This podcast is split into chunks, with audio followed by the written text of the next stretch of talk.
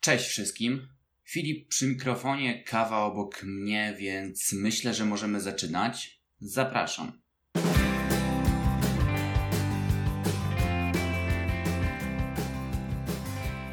Moi drodzy, chciałbym przedstawić Wam mojego dzisiejszego gościa.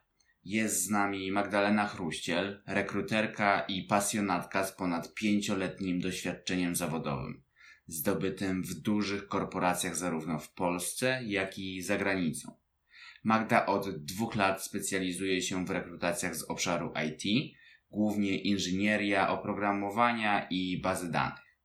Przed Wami bardzo ciekawa rozmowa, więc nie przedłużając, serdecznie zapraszam. Cześć Magda, jak samopoczucie?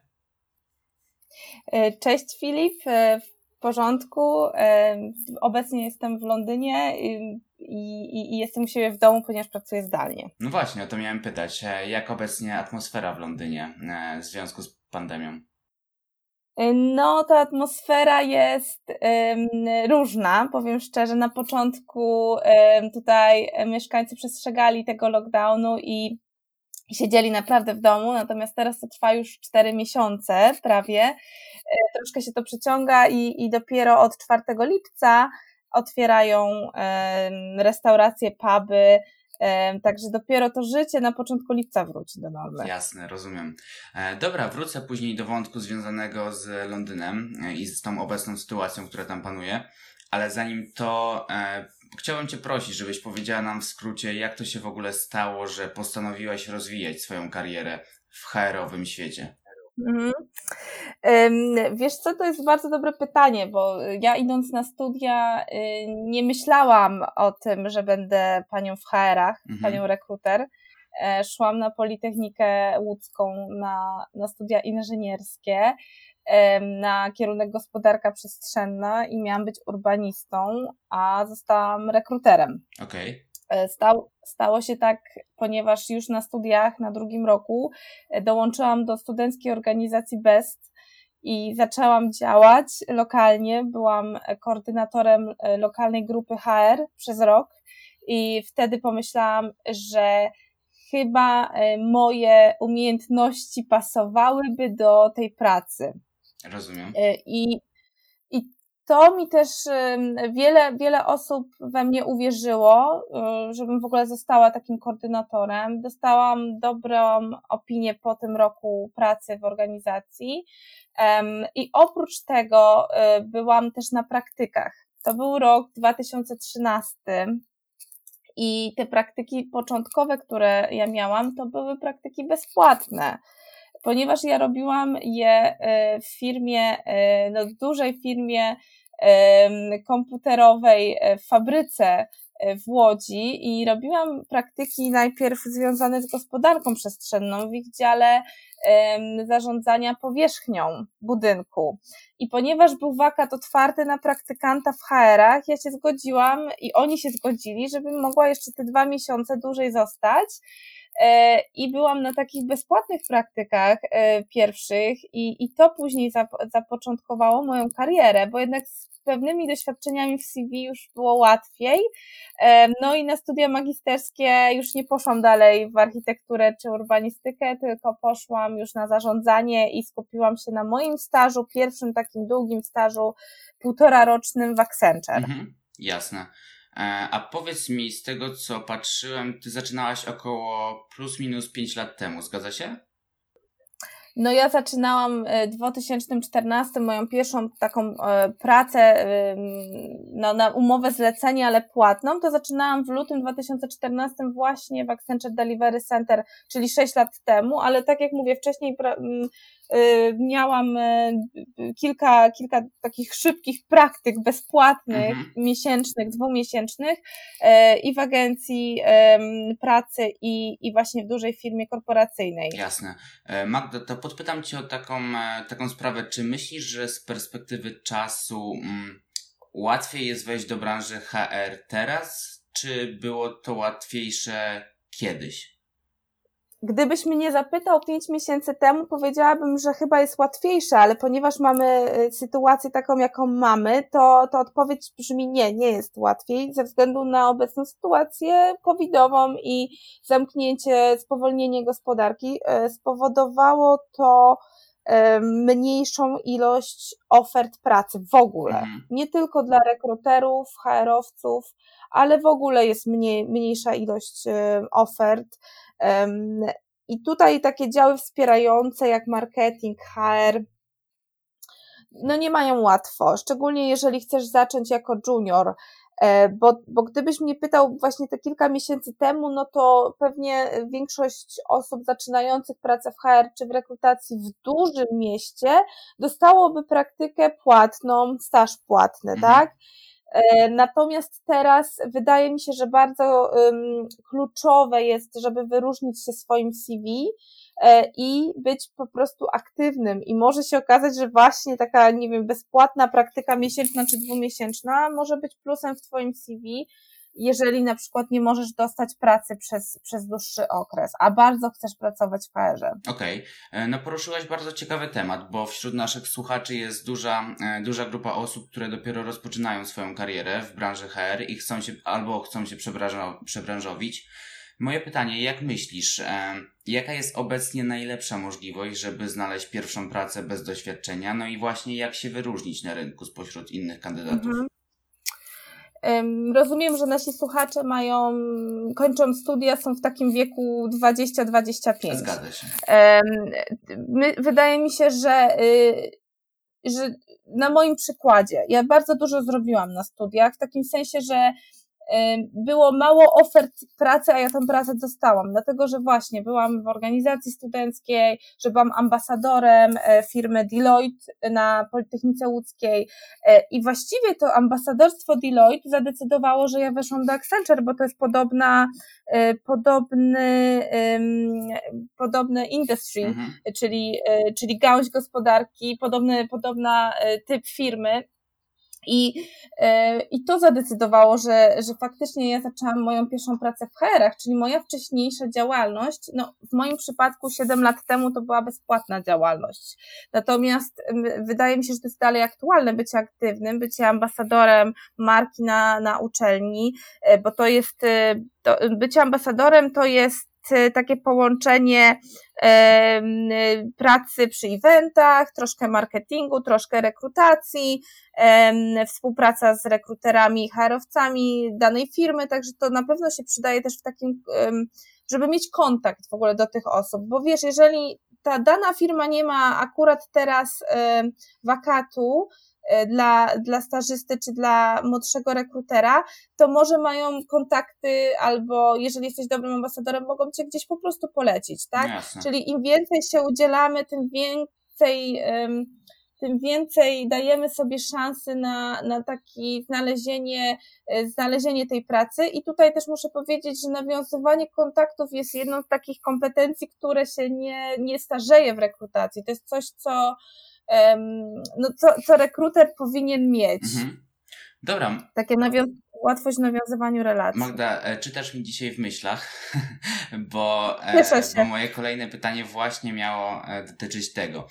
Chciałbym Cię podpytać właśnie o kompetencje, umiejętności poszukiwane u rekruterów, które wraz z upływem czasu cały, cały czas są wymagane przez potencjalnych pracodawców. Mhm. Ja myślę, że są takie trzy dla mnie trzy główne.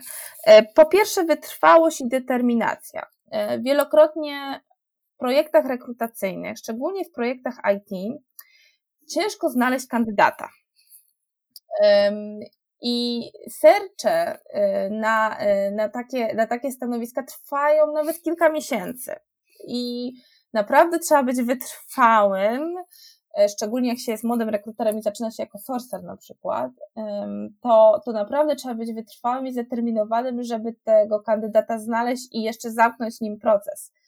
Tutaj naprawdę potrzeba, potrzebna jest wytrwałość. Po drugie, już wspomniałam o tym, nawiązywanie relacji i taka komunikacja z człowiekiem e, jest, jest kluczowa, dlatego że rekruter to jest taka osoba, która zbiera interesy kilku grup, czyli mamy hiring managera, o którym pewnie później będziemy rozmawiać, czyli osobę, która, która musi zrekrutować do swojego zespołu. Mhm.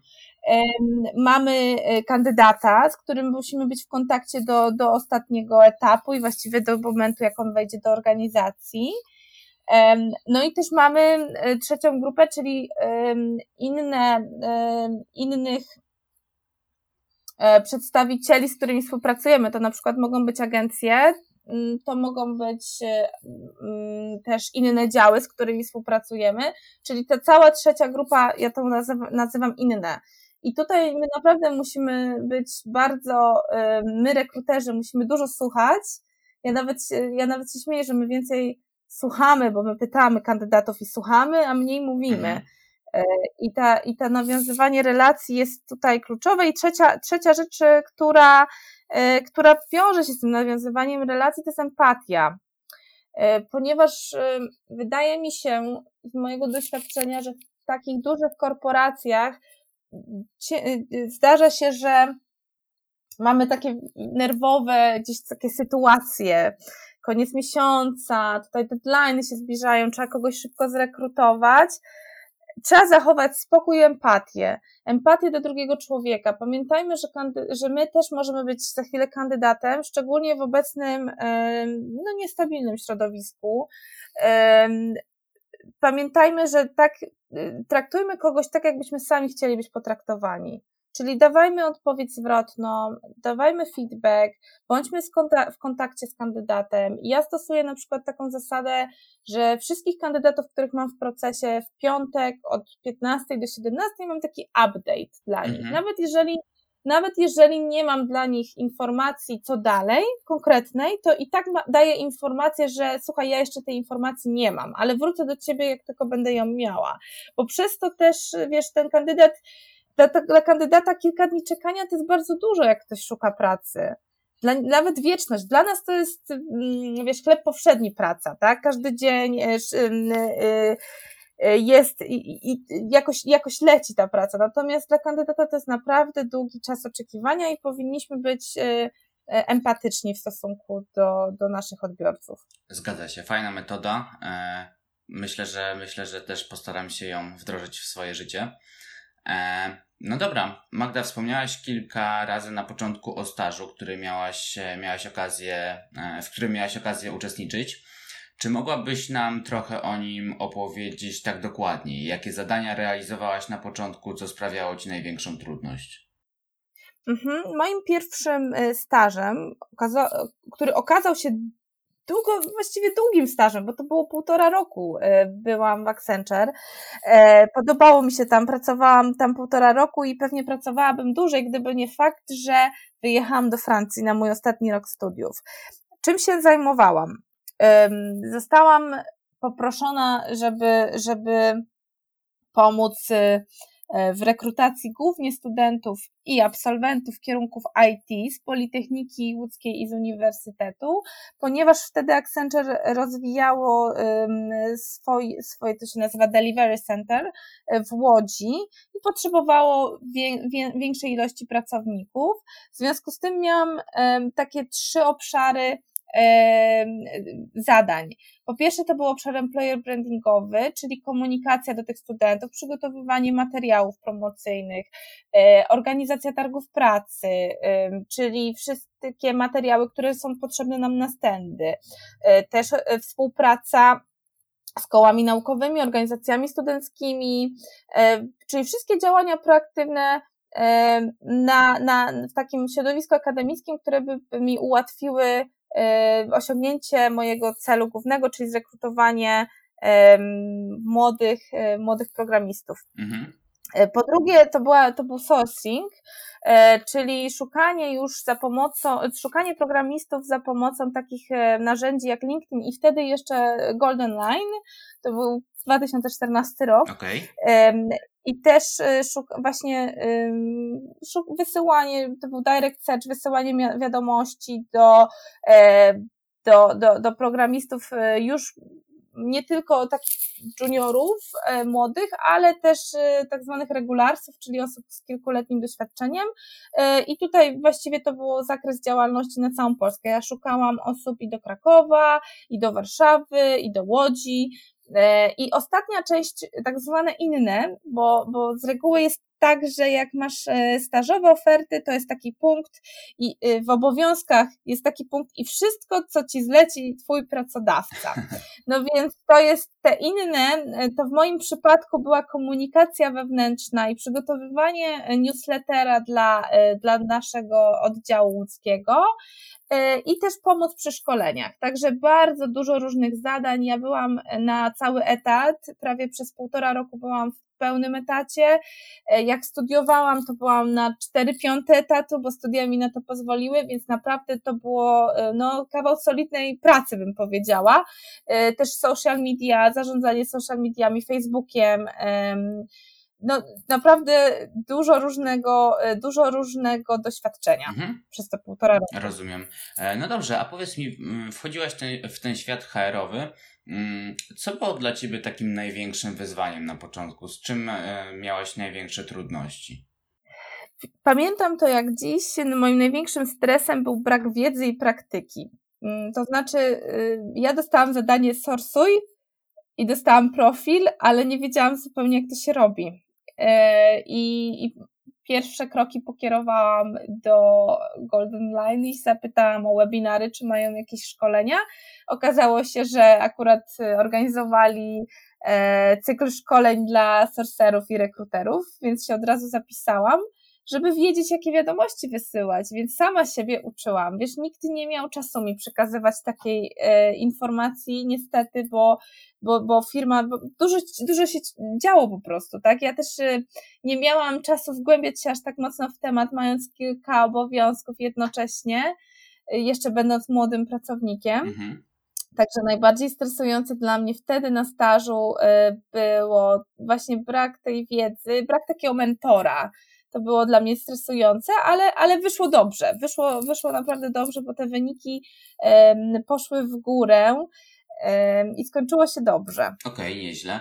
A powiedz w takim razie, jak zaczęłaś prowadzić pierwsze rekrutacje, co w e, prowadzeniu tych rekrutacji było dla Ciebie takie stresujące, co było wyzwaniem?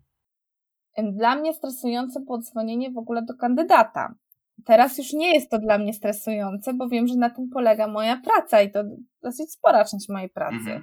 Natomiast na początku yy, ja w ogóle nie wyobrażałam sobie nie w takiej sytuacji, wiesz, call center na przykład, bo, bo jak e, byłam wtedy na stażu, to moi koledzy, czy z roku, czy, czy, e, czy z innych e, kierunków, dużo osób dorabiało sobie w call center i miało gdzieś takie, wiesz, doświadczenie z tym, z tym dzwonieniem. Ja byłam tym przerażona, żeby zadzwonić do kandydata, bo myślałam, nie wiem, myślałam, że on, że on mi coś zrobi, że to on źle coś odbierze, a to nie o to chodzi, bo, bo przecież on nic nie zrobi. Każdy ma prawo y, popełniać jakieś błędy na początku, tak? Y, trzeba się dobrze przygotować pod tą rozmowę i, y, i wziąć pod uwagę, że to jest część pracy i, i przejść przez to. No jasne. Przez te pierwsze rozmowy. No jasne. E, no powiem Ci, na początku miałem podobnie, e, z tym, że ja zaczynałem w, przy, przy rekrutacjach masowych, więc tutaj nie było możliwości, żeby nie dzwonić. Tam telefon praktycznie mhm. jeden za drugim był wykonywany, więc to mi pomogło na początku, to, że po prostu ta częstotliwość rozmów była spora. Ale rzeczywiście ten strach, ta obawa, że coś się zrobi nie tak, e, no na początku są spore. Ale wiesz, że to jest w naszej głowie, bo my myślimy, że, że, że on nam coś powie, bo my się traktujemy w pozycji od razu przegranej. My się traktujemy, my rekruterzy myślimy o sobie jako o osobach, takich ankieterach, które dzwonią. A, a wielokrotnie dzwonisz y, z ofertą pracy, która może ich zainteresować i która może zmienić ich życie, więc nie patrzmy w kategorii, że my jesteśmy z tej gorszej pozycji i, i Boże, musimy zadzwonić, żeby zrobić target nasz, tak? W pracy. Jasne, zgadza się. No dobra, dobra. Później była zmiana. E, Ger Geronimo Martins, z tego co patrzyłem, na stanowisku rekrutera. E, możesz zdradzić, przed jakimi wyzwaniami stoi rekruter w tak dużej korporacji? Tak, jeżeli chodzi o wyzwania, ja myślę, że w ogóle do dużych korporacji ale też i do startupów. Wyzwaniem jest w ogóle znalezienie dobrego pracownika teraz. Ja koncentruję się akurat na takim rynku IT. W Jeronimo Martins to była jedyna firma, w której nie robiłam rekrutacji IT, ale taką ogólną rekrutację. Niemniej jednak osoby myślą, że jak pracuje się w dużej korporacji o znanej marce, to, to wszystko przychodzi łatwo. Mhm. No tak nie jest. Tych kandydatów najlepszych też trzeba wyszukać, szczególnie na wyższe stanowiska. E, niejednokrotnie też korzysta się z agencji właśnie rekrutacyjnych, bo, e, bo znalezienie jest wyzwaniem pracownika, znalezienie pracownika. E, w przypadku dużej korporacji to też często wyzwaniem jest takie budowanie marki, bo szczególnie w przypadku Jeronimo Martins pamiętajmy, że, że ten candidate experience, on jest ważny. On w ogóle jest ważny w przypadku każdej rekrutacji, ale tutaj Chcę to zaznaczyć dlatego, że osoby, które na przykład źle by były potraktowane w trakcie takiego procesu, e, no to mogłoby gdzieś rzutować na ich później preferencje zakupowe. Zgadza się.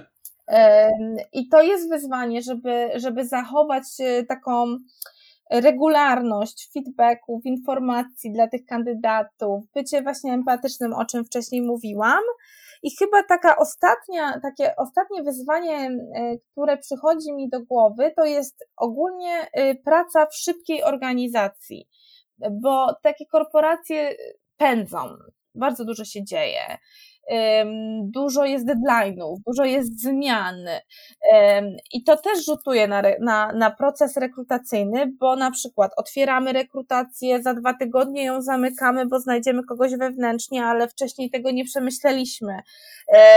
Więc, więc tutaj wyzwaniem jest y, to, żeby, żeby zaadaptować się do tych, do tych częstych zmian, które, które w takich dużych korporacjach następują.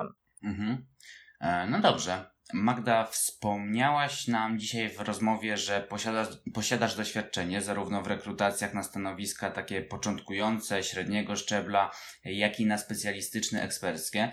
E, czy mogłabyś scharakteryzować te procesy, żeby pokazać różnice w e, ich prowadzeniu? Mhm. Y, wydaje mi się, że są takie trzy główne różnice, które przychodzą mi do głowy. Po pierwsze, to jest poziom zaawansowania rekrutacji, y, czyli na niższe stanowiska te procesy są często krótsze, ponieważ wymagają mniejszej ilości rozmów. One mogą wymagać y, na przykład testów technicznych, jeżeli, jeżeli na przykład rekrutujemy techników, albo e, no, jakieś osoby związane ze wsparciem IT, no to wtedy takie testy techniczne też są, natomiast ogólnie w e, takich e, procesach na niższe stanowiska jest mniejsza ilość tych etapów mhm. rekrutacyjnych. Z reguły jest to screening telefoniczny, czasem jest ta druga rozmowa, czasem jej w ogóle nie ma. Myślę, że ty też masz większe doświadczenie, tak jak mówiłeś dzisiaj, w takich niższych stanowiskach. Ja to bardzo dawno temu robiłam, może to się zmieniło. Natomiast jeżeli chodzi o te wyższe stanowiska, to na pewno jest y, mm, więcej tych etapów i, i dłuższy jest czas w ogóle. Drugą rzeczą jest czas też y, decydowania który wiąże się z, trzeci, z trzecią rzeczą, czyli ilością osób zaangażowanych w proces. Przypadku y, wyższego szczebla y, mamy często y, do czynienia z osobami w organizacji, które są na wysokich stanowiskach. Ja miałam stanowiska eksperckie, na które rekrutowałam, czyli na przykład senior menadżera, a osobą decydującą był wiceprezes. I on też był w, w procesie, w ostatnim etapie, brał, brał w nim udział. No i ty, to jest wyzwanie, żeby utrzymać kandydata y, przez kilka, przez kilka dobrych tygodni. I jeszcze, żeby też dobrze zaprezentować się przed tym hiring managerem, mhm. czyli w tym przypadku wiceprezesem. To jest duże wyzwanie ale wydaje mi się, że to są takie podstawowe dla mnie różnice, które ja zauważyłam. Te niższe stanowiska to jest bardziej masówka, tak mówi się w branży. Te wyższe stanowiska jest jeden, dwóch kandydatów, którzy są dłużej, ale też ten proces jest rozciągnięty w czasie. Okej. Okay. To powyższe pytanie było kierowane trochę tym, że znalazłem na LinkedInie informację, że koordynowałaś proces rekrutacji do programów stażów menedżerskich. E, I Zgadza tam była się. informacja, że obejmował on do 3000 kandydatów z sześcioma etapami. Dokładnie. Okej, okay. Mm, to robi spore wrażenie i domyślam się, że ten okres był gorący dla ciebie. Mm, Zgadza Zastanawiam się, jak przebiega taka rekrutacja od strony rekrutera mhm. oraz jak e, znaleźć spośród tych 3000 kandydatów najlepszego. To jest e, bardzo fajnie, że poruszyłeś tą kwestię, Filip. Proces na program menedżerski, proces rekrutacyjny na program menedżerski trwa od no dobre pół roku, od stycznia do czerwca, jeżeli zaczyna się we wrześniu, a większość tych programów w firmach tak się zaczyna, albo w lipcu, albo wrzesień, październik.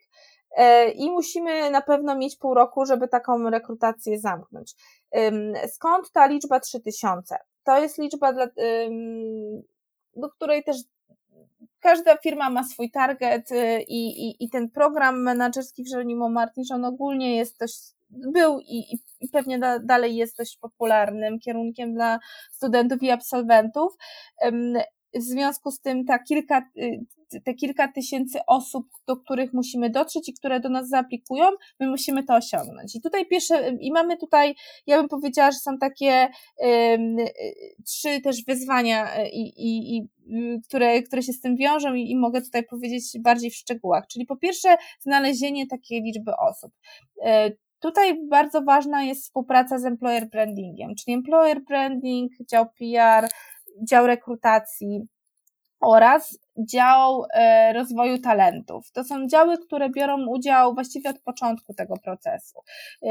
Czyli robimy burzę mózgów, gdzie szukać takich kandydatów i korzystamy oczywiście z portali pracy znanych, znanym, e, które są nam znane, powszechne, E, czyli na przykład pracy.pl czy LinkedIn, ale, ale również działamy przez naszych partnerów, na przykład to był Absolvent Talent Days, mhm. ale nie tylko, to są też koła naukowe, organizacje studenckie, które mają swój mailing do studentów, bo my musimy dotrzeć naprawdę do dużej grupy ludzi, żeby uzyskać te kilka tysięcy osób, które do nas zaaplikują. Dlaczego taka liczba? Ten proces trwa pół roku, więc kolejnym wyzwaniem jest logistyka i zorganizowanie tego.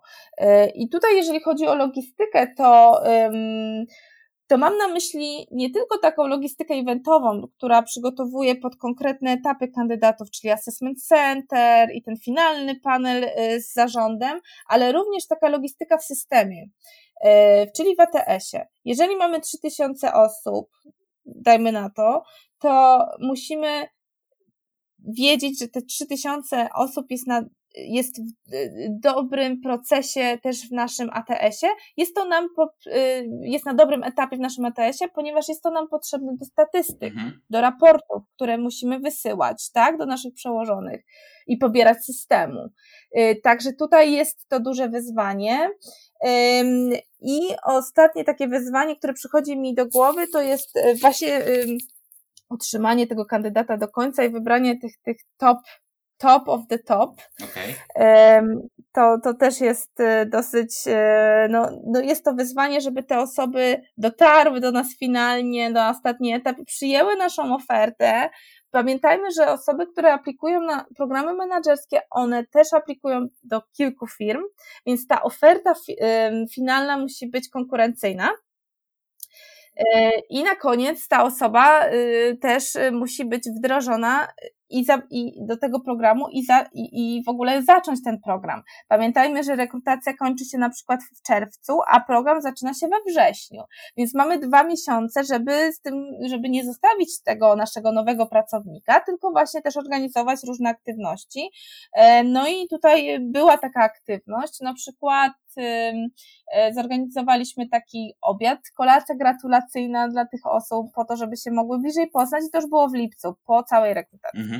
Super. No mega ciekawe doświadczenie. Niestety e, niewielu rekruterów może tego spróbować. To prawda. Ale naprawdę, naprawdę super. Mm.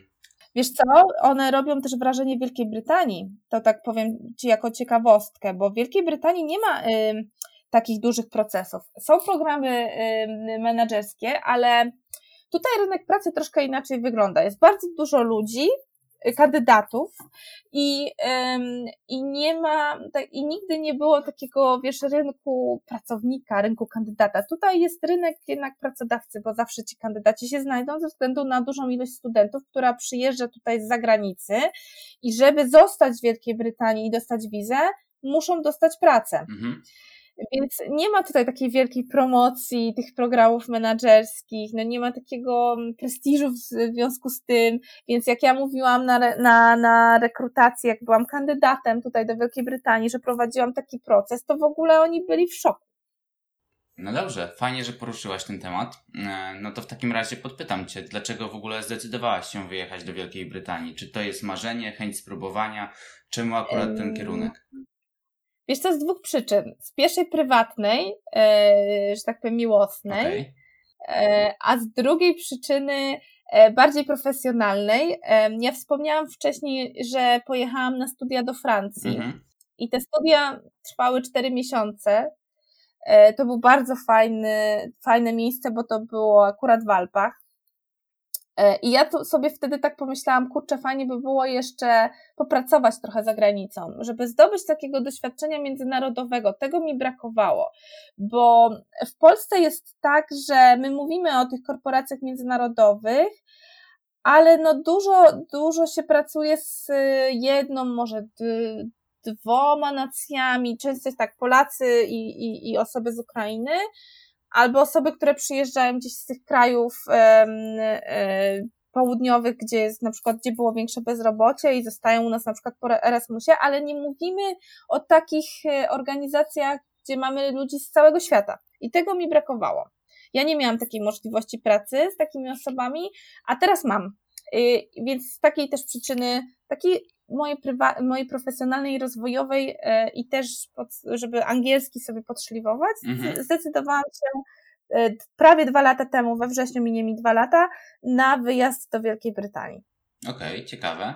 E, no dobra, a powiedz mi, rozpoczynając pracę w Wielkiej Brytanii, już miałaś doświadczenie na stanowisku rekruterskim, mm, zdobytym, no to, to doświadczenie było zdobyte w Polsce.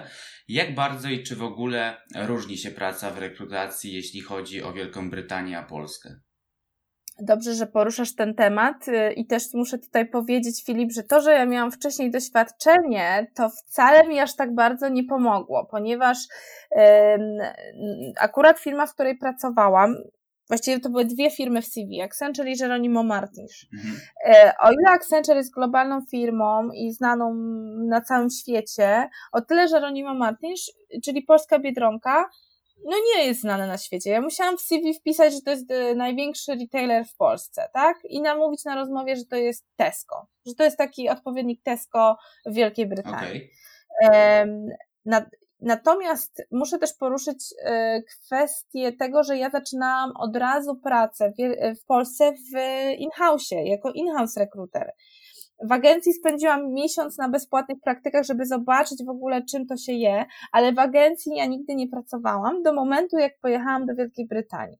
W Wielkiej Brytanii specyfika e, ścieżki kariery rekrutera jest troszkę inna i, i, i ona wiąże się z tym, że wszyscy zaczynają od agencji. Mhm. Nie wiem dlaczego tak jest, nie wiem dlaczego tak jest, ale, ale e, każdy zaczyna od agencji i zaczyna w bardzo młodym wieku. Osoby w Wielkiej Brytanii często e, nie, studi nie studiują e, pełnych studiów e, pięcioletnich, stać je na, na, na, tylko na pierwszy stopień, ponieważ to są studia płatne, muszą brać też kredyt, więc na pierwszym stopniu mogą też mieć na przykład takie part-time studia, okay. więc osoby, które mają 19-20 lat, notabene idą na rynek pracy. No więc tych osób tutaj jest bardzo dużo. Więc ta konkurencja jest naprawdę duża. Ja moją pierwszą pracę znalazłam jeszcze będąc w Polsce, wysyłałam CV, ale no nikt nie brał mnie poważnie, ponieważ moim adresem była Polska. Później dałam adres no, mojego chłopaka, który tutaj mieszkał. Też to nie pomogło. Dopiero jak napisałam do polskiej rekruterki, że chce się przenieść do Wielkiej Brytanii, to ona mi odpisała, dobra, to przyjedź i porozmawiamy, zrobimy rozmowę, zrobimy assessment center. I przyjechałam, przyleciałam w wakacje, miałam kilka rozmów, e, bo miałam do niej, właśnie do, do Reda, czyli tam, gdzie pracowałam w agencji, ale miałam również do dwóch innych miejsc, które E, które e, zorganizował mi inny headhunter. W Wielkiej Brytanii jest coś takiego, e, jest popularna taka opcja rec to rec, czyli recruitment to recruitment. I są tacy konsultanci headhunterzy, którzy wyławiają rekruterów po to, żeby, żeby ich zrekrutować do innych agencji. I ja też miałam takiego agenta, który mi zorganizował właśnie w tym czasie, jak przyleciałam, dwie inne rozmowy, ale tam mi się nie powiodło. No więc miałam jedną ofertę i to był właśnie Red i, i postanowiłam zaryzykować i przyjechać. Wiedziałam, że to będzie ciężka praca, bo, bo wiedziałam, jak jest w Polsce, jak się pracuje w agencji, więc spodziewałam się, że, że będzie ciężko. Natomiast jeżeli chodzi o taką podstawową różnicę między agencją w Polsce a Wielkiej Brytanii, no to tutaj w Londynie szczególnie, no te agencje, no to jest naprawdę tak zwany hardcore. Pracuje się od ósmej, często do dwudziestej, trzeba robić tyle targetów, i właściwie to jest wszystko monitorowane. Właściwie mogłabym podać przykład takiego filmu Wilk, Wilk z Wall Street. Mm-hmm. Bo ja go oglądałam, wiesz co, zanim przyjechałam do Anglii, a potem na szkoleniu sprzedażowym, jak byłam w agencji, jak pracowałam, e, to, e, to mi ten film, kawałek mi tego filmu wyświetlili i, i w scenie, kiedy Leonardo DiCaprio zamyka deala tam z kandydatem czy, czy, czy, czy, czy z klientem, to on to on, y, to, to było to pokazane jako taki wzorowy przykład takiego salesu.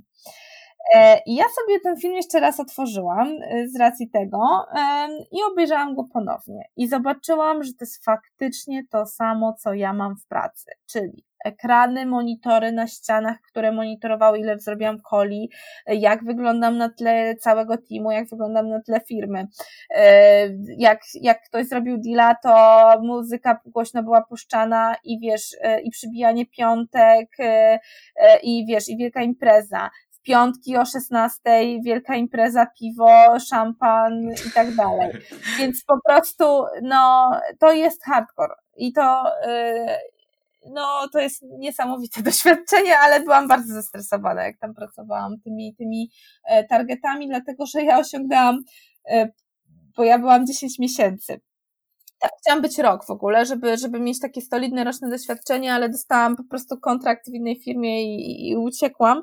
Natomiast, e, natomiast ja miałam na rok target wyznaczony target, ile osób y, i jaki muszę dać, y, jaki muszę dać y, wpływ do budżetu z moich deali, tak? Czyli ile zarobię na firmy.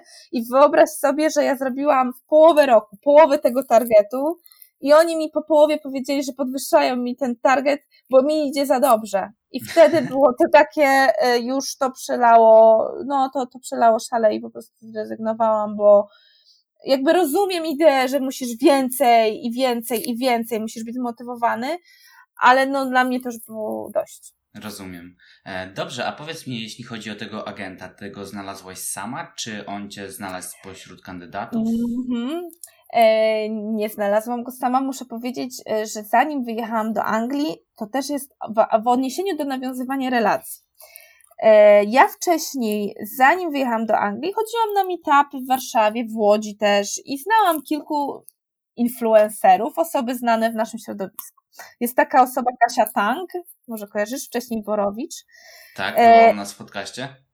Super, tak, widziałam też. E, I ona mieszkała w Wielkiej Brytanii jakiś czas temu, przede mną, kilka lat przede mną. I ja się jej najpierw zapytałam, słuchaj, czy mogłabyś mi dać jakieś rady do, do, tego, do, te, do, do tego szukania pracy w Wielkiej Brytanii? I ona naprawdę bardzo miło podeszła do, do, do, do tematu, bo nie dość, że mi odpisała bardzo konkretnie, y, a ja szanuję innych czas, wiem, że, do, że to są zapracowane osoby, to nie dość, że mi pomogła, to jeszcze anonimowo, nie podając mojego imienia, napisała na LinkedInie, że właśnie jej znajoma szuka pracy w Londynie i ma taki taki profil. I tam w komentarzach odezwało się kilka osób. I ja do tych osób się zgłosiłam. I właśnie wśród tych osób był agent. Także bardzo dziękuję Kasi Borowicz za pomoc. Kasi Tank, e, pozdrawiamy, jeżeli nas e, słucha. to jest naprawdę, to było, to, to było bardzo pomocne i, i, i przeprowadzenie, nawet jeżeli nie udało się dostać tej pracy, to, to bardzo ważne było do, takie do, doświadczenie tego, bo rekrutacja w Wielkiej Brytanii no tak jak mówiłam, ona nie jest łatwa, bo tam jest, to, bo jednak to jest rynek yy, pracodawcy. Tu jest bardzo dużo kandydatów. Więc każde doświadczenie jest na wagę złota. Okej, okay. E, mamy rynek pracodawcy w Wielkiej Brytanii, mm, czyli powiedz mi, jak e, przebiega proces rekrutacji, jeśli chodzi o kandydatów? Co kandydaci mogą oczekiwać? E, jak to wygląda z ich perspektywy? Mhm, a pytasz o kandydatów do, do HR czy o programistów? Tak, może, może skróćmy to po prostu do, do branży HR-owej. Mhm. W branży HR często są dwie, maksymalnie trzy rozmowy. E, czyli najpierw mamy screening telefoniczny e, i tutaj no, też e, jeżeli ktoś chciałby znaleźć pracę w Wielkiej Brytanii, no to też polecam wcześniej odbycie takich kilku rozmów, bo to tak mówi się screening telefoniczny, ale jeżeli dzwoni do nas Brytyjczyk, a my odbieramy tak jak ja, gdzieś po prostu w magazynkach się chowając w mojej obecnej korporacji, to, to, to ciężko jest też z sygnałem i ze zrozumieniem. Także tu polecam, bo, e, bo ten screening telefoniczny, no u mnie, no odpadłam w wielu procesach po screeningu czyli takim 30-minutowym, 30-minutowej e, konwersacji. E, też na co zwróciłam uwagę, czego tu w Polsce na przykład nie, nie doświadczyłam aż tak bardzo, to na screeningu telefonicznym mnie zapytano o liczby. Jeżeli ty byś mnie teraz, Filip, zapytał, ile ja osób zrekrutowałam w Accenture, ja bym nie wiedziała, bo ja tego nie mierzyłam ale to mierzy takie rzeczy i trzeba mieć przygotowane informacje, ile konkretnie osób zrekrutowałeś. Ja akurat z Accenture nie mam takich statystyk, ale już z Jeronimo mam, bo się nauczyłam, y, jak aplikowałam, że muszę takie statystyki mieć.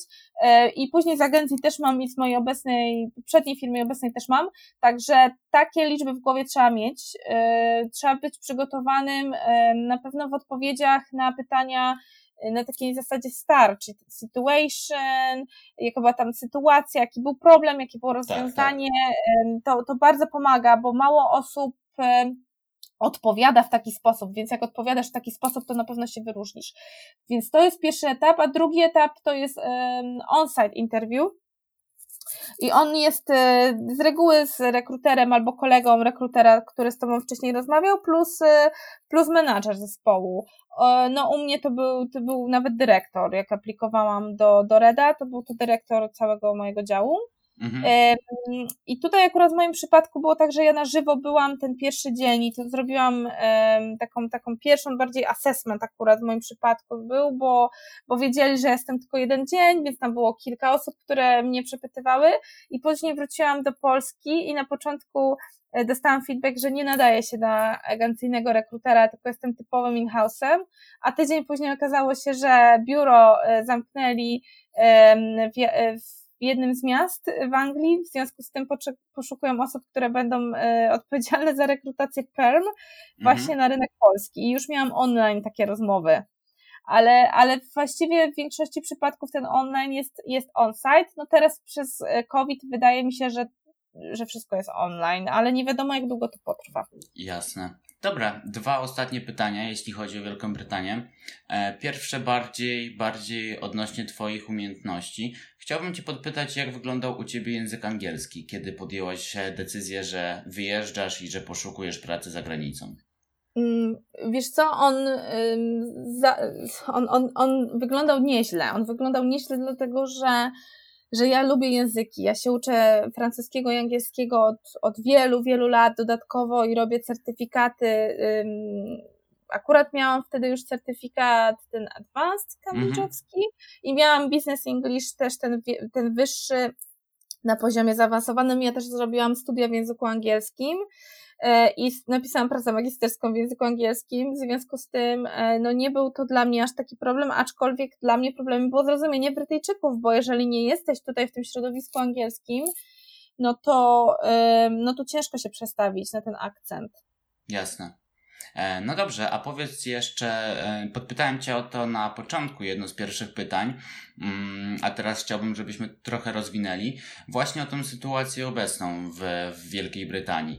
Czy pracownicy pracują jeszcze zdalnie, czy wracają już do biur i jakie są e, przewidywania na najbliższą przyszłość? Mhm.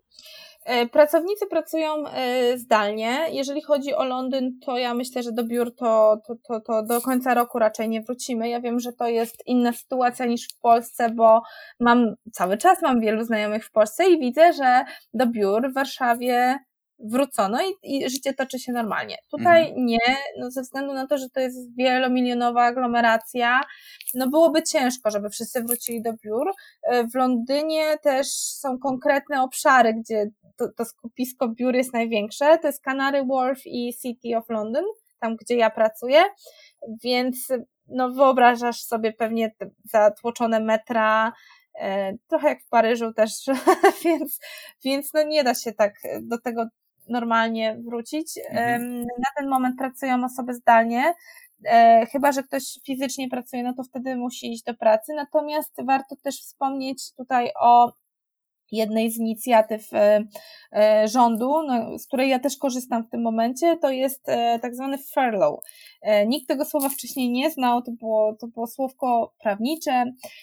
Furlough to jest, to jest po polsku taki urlop postojowy i z tego korzysta ponad 10 milionów osób, a, a Wielka Brytania ma 66 milionów mieszkańców i ponad 10 milionów korzysta z tej pomocy. Ja też jestem w tym programie. To jest program, e, który ma na celu zabezpieczenie miejsc pracy.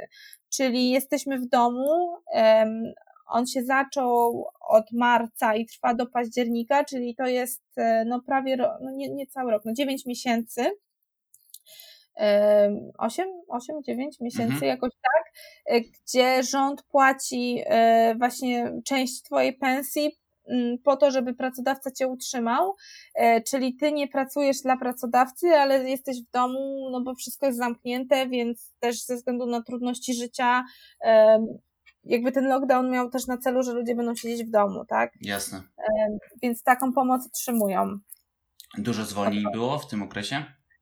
Bardzo dużo, to znaczy dużo chyba dopiero będzie, ponieważ tak jak mówię, ten program jest do końca października, ale pracodawca musi już partycypować od sierpnia i na przykład płacić składki um, ubezpieczeniowe, w związku z tym no dużo tych zwolnień dopiero będzie w sierpniu. Ogólnie tak, ja codziennie no prawie codziennie czytam o firmach, które zwalniają masowo, tak? I to są firmy, i to są firmy z różnych branż, bo nawet mój bank HSBC zwalniał ostatnio pracowników, ale najbardziej no to restauracje, też um, takie sieciow, sieciówki, nie małe lokalne biznesy, które starały się cały czas robić ten takeaway, czyli dania na wynos przez ten lockdown, bo to było możliwe, ale właśnie sieci typu McDonald's, Burger King, one wszystkie były zamknięte przez trzy miesiące dużo firm zwalnia i tak samo zwalnia w Stanach Zjednoczonych. Ten rynek e, wygląda trochę inaczej. On jest wiesz, tutaj łatwiej jest zwolnić pracownika, ja tak mówię, bo nie ma czegoś takiego, mm, takiego dobrego prawa pracy, jak w Polsce, że jesteś na zwolnieniu lekarskim i nie mogą cię zwolnić. To nie ma czegoś takiego. Tutaj w ogóle nie ma zwolnień lekarskich. Przez, y, przez rok może ci nie być, to zależy od firmy, tak 5-10 dni maksymalnie, bez zwolnienia lekarskiego, jeżeli się źle czujesz, ale powiem szczerze, to nie jest dobrze, dobrze widziane, jak bierzesz takie dni chorobowe. Jasne. Dużo, dużo się tu pracuje. E, jeżeli chodzi o okresy wypowiedzenia, to też to jest maksymalnie miesiąc, nikt tutaj nie ma trzech miesięcznych okresów. E, I pamiętajmy, że okres wypowiedzenia nalicza się od kolejnego dnia, a nie od, a nie od końca miesiąca. W związku z tym dzisiaj masz pracę, a za miesiąc możesz już jej nie mieć i jesteś po ostatniej wypłacie, tak? Mhm więc zwolnień jest dużo i, i, i duży zauważyłam eksodus, jak ja to mówię, osób, które właśnie wyjechały w ogóle z Wielkiej Brytanii, ze względu na to, że jest drogo i, i jeżeli nie pracują w biurze i nie mają takiego dostępu do tego miasta i do tych zalet tego miasta, mówimy tu o ofercie kulturowej, no to, to zdecydowały się na wyjazd. Ciekawe, bardzo ciekawe. Mm, no dobra, Magda, chciałbym, żebyśmy poruszyli dzisiaj jeszcze jeden temat, e, który jeszcze nie był poruszany u mnie na kanale. Chodzi mhm. o współpracę z hiring, hiring managerem, bo wiem, że masz w tym spore doświadczenie. No i może tak. zanim przejdziemy do konkretnych pytań, czy mogłabyś wytłumaczyć tej, tej części słuchaczy, która nie spotkała się wcześniej z tym wyrażeniem, kim w ogóle jest ta osoba i za jakie mhm. procesy odpowiada? Mhm. Hiring manager, czyli tak zwany HM, tak Mhm. mówimy w skrócie, to jest osoba, która zatrudnia, y, która musi zatrudnić osobę do swojego zespołu. Czyli ona, jeżeli mamy ATS, czyli system rekrutacyjny, to jej nazwisko zobaczymy przy rekwizycji, czyli tego, tego job requisition, który mamy w systemie. To jest osoba odpowiedzialna za zatrudnienie w danym zespole. To może być senior manager danego zespołu, może to być wiceprezes. Czasem jest tak, że hiring- manager nie bierze bezpośrednio udziału w rekrutacji, bo na przykład hiring managerem jest osoba wyższego szczebla, która zleca swoim pracownikom rekrutację. Tak też może być. Mhm. Okej. Oso- ogólnie można powiedzieć, że to jest osoba, która płaci za, płaci koszt pozyskania i, y, i, i pracy tej osoby, y, Dobra, kandydata na Dobra, to załóżmy, że ja podejmuję się nowej rekrutacji. Czy są jakieś podpunkty, które ja jako rekruter powinienem poruszyć na spotkaniu z, z hiring managerem, żeby zdobyć wszystkie potrzebne informacje do, do dalszego procesu? Mhm. Oczywiście są takie podpunkty, ale zanim pójdziesz na to spotkanie, Filip, z hiring managerem, to, to są jeszcze trzy rzeczy, które powinieneś zrobić przed tym spotkaniem. Po Okej. pierwsze, zanim pójdziesz na spotkanie z hiring managerem, które jest bardzo ważne i o tym za chwilę powiemy, powinieneś zrobić research. No i teraz pewnie mnie zapytasz, no ale ja nie mam przecież, y, jak mam zrobić research ryn- rynku, jak nie mam y, dostępu do super narzędzi. Mhm. Nic bardziej mylnego. Google Alerts ma każdy, kto ma komputer i dostęp do internetu. Wystarczy y, poszperać, jakie są informacje z rynku, kto zatrudnia, kto zwalnia, jak wygląda rynek pracy. Jeżeli chodzi o techniczne rekrutacje, to jest na przykład Hacker News czy, czy Crunch Tech. To są strony, które dają newsy na temat tego, co się dzieje w rekrutacji IT na świecie. Więc po pierwsze research. Jeżeli nie mamy takiego researchu z internetu, to zawsze możemy zapytać naszych kolegów, zobaczyć nasze poprzednie, poprzednie rekrutacje, jak e, w naszym systemie rekrutacyjnym, jak one wyglądały i popytać osoby, które pracują w tych zespołach. Przecież my jesteśmy rekruterami, zatrudniamy osoby do firmy, więc kontakt z tymi osobami powinniśmy mieć. Powinniśmy mieć wielu znajomych w firmie, Jasne. tak? Mhm. i podpytać em, pracowników, jak wygląda praca, jak wyglądają projekty, y, jak się pracuje, jakie są wyzwania. To jest bardzo ważne, to przygotować research. Po drugie, y, przed spotkaniem wysłać zaproszenie do kalendarza do hiring managera. Tak jak y, mówiłam, to często są osoby z wyższego szczebla, więc to są osoby zapracowane, nie mające czasu. Musimy wysłać y, zaproszenie do kalendarza y, i y, wraz z agendą Okej. bo z agendą, czyli z pytaniami, które zadasz temu hiring managerowi. To jest ważne, dlatego że nikt nie lubi być zaskakiwany, szczególnie osoby, które są zajęte, więc on też powinien wiedzieć, czego się może od ciebie spodziewać. I po trzecie, jeżeli w twojej firmie są, są rekruterzy i sorcerzy, jest to rozdzielenie, i takie są zespoły HR-owe, to ważne jest, żeby przed tym spotkaniem rekruter i sorcer razem usiedli i zaplanowali, jak takie spotkanie będzie wy- wyglądało, po to, żeby wypadło to profesjonalnie ze strony, ze strony działu rekrutacji.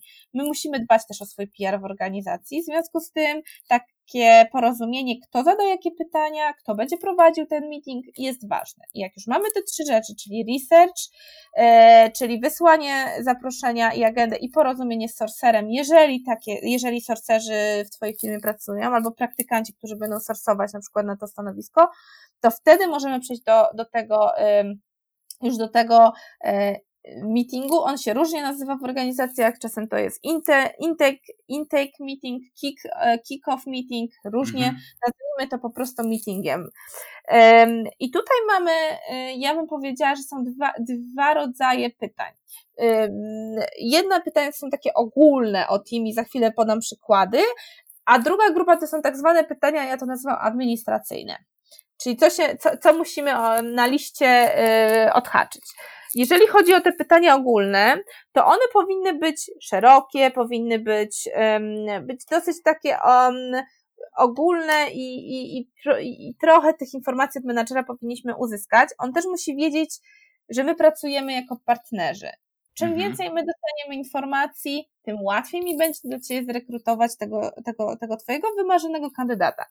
Jeżeli chodzi o te pytania, no to pytamy na przykład, jaki jest cel Twojego teamu?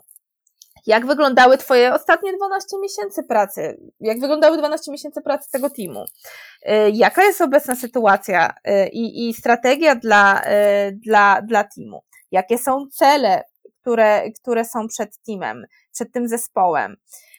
Jakie są wyzwania? Jaka jest naj, najtrudniejsza praca w tym zespole? Jaka będzie, jaki typ osoby będzie, będzie dla ciebie najbardziej pasował do tego zespołu? Bo on powie, a taki, na przykład jak powiesz mi, a taki jak inni. Mhm. A czy, ale czy na pewno, czy potrzebujesz mieć konkretną, jeszcze jedną osobę taką jak Kasia i Basia, czy potrzebujesz mieć kogoś, kto będzie inny, troszkę inną miał personality po to, żeby jednak troszkę zdyzer, matko, nie, brakuje mi słowa, żeby zrobić większą de, dywersyfikację, tak? Zróżnicowanie w, ty, w tych zespołach, mhm. tak? Czyli, e, czyli tutaj pytamy ogólnie o, o ludzi, o teamie, jak sprzedasz to? E, pytam, ja też często pytam, jak mogę sprzedać to, tą pracę kandydatom? Na przykład e, miałam taki proces do security. Security to teamu, to jest, security to jest bardzo ciężki obszar do rekrutacji, bo mało jest specjalistów na rynku i to są też takie no, no konkretne sprecyzowane oczekiwania.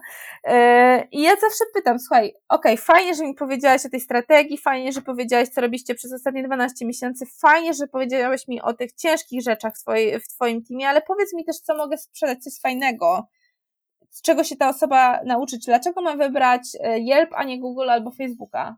Mhm, tak? Ja zawsze mam przygotowaną tą informację, którą wysyłam później w e-mailach, jak, jak robię direct search. Jeżeli chodzi o drugą grupę pytań, te, te bardziej administracyjne, no to tutaj musimy wiedzieć, jaka pensja, salary i tutaj też dobrze y, to, to uzgadniamy faktycznie z hiring managerem. Jeżeli na, na meetingu jest osoba, która jest nie, nie jest hiring managerem, to uzgadniasz to po spotkaniu, bo często osoby, które są niż, na niższych y, stanowiskach od hiring managera nie, nie wiedzą i nie powinny wiedzieć. To są dane poufne, więc tutaj jeżeli chodzi o salary, to też uważajmy z kim rozmawiamy. Mhm. E, natomiast hiring manager wie, jakie są widełki, ty też powinieneś wiedzieć, jakie są widełki w twojej organizacji, ale musisz to doprecyzować. No bo z reguły jest tak, że hiring manager chce osobę, która będzie miała bardzo dużo super pozytywnych cech, i będzie pracować za możliwie najmniejszą pensję, szczególnie w czasach covidowych.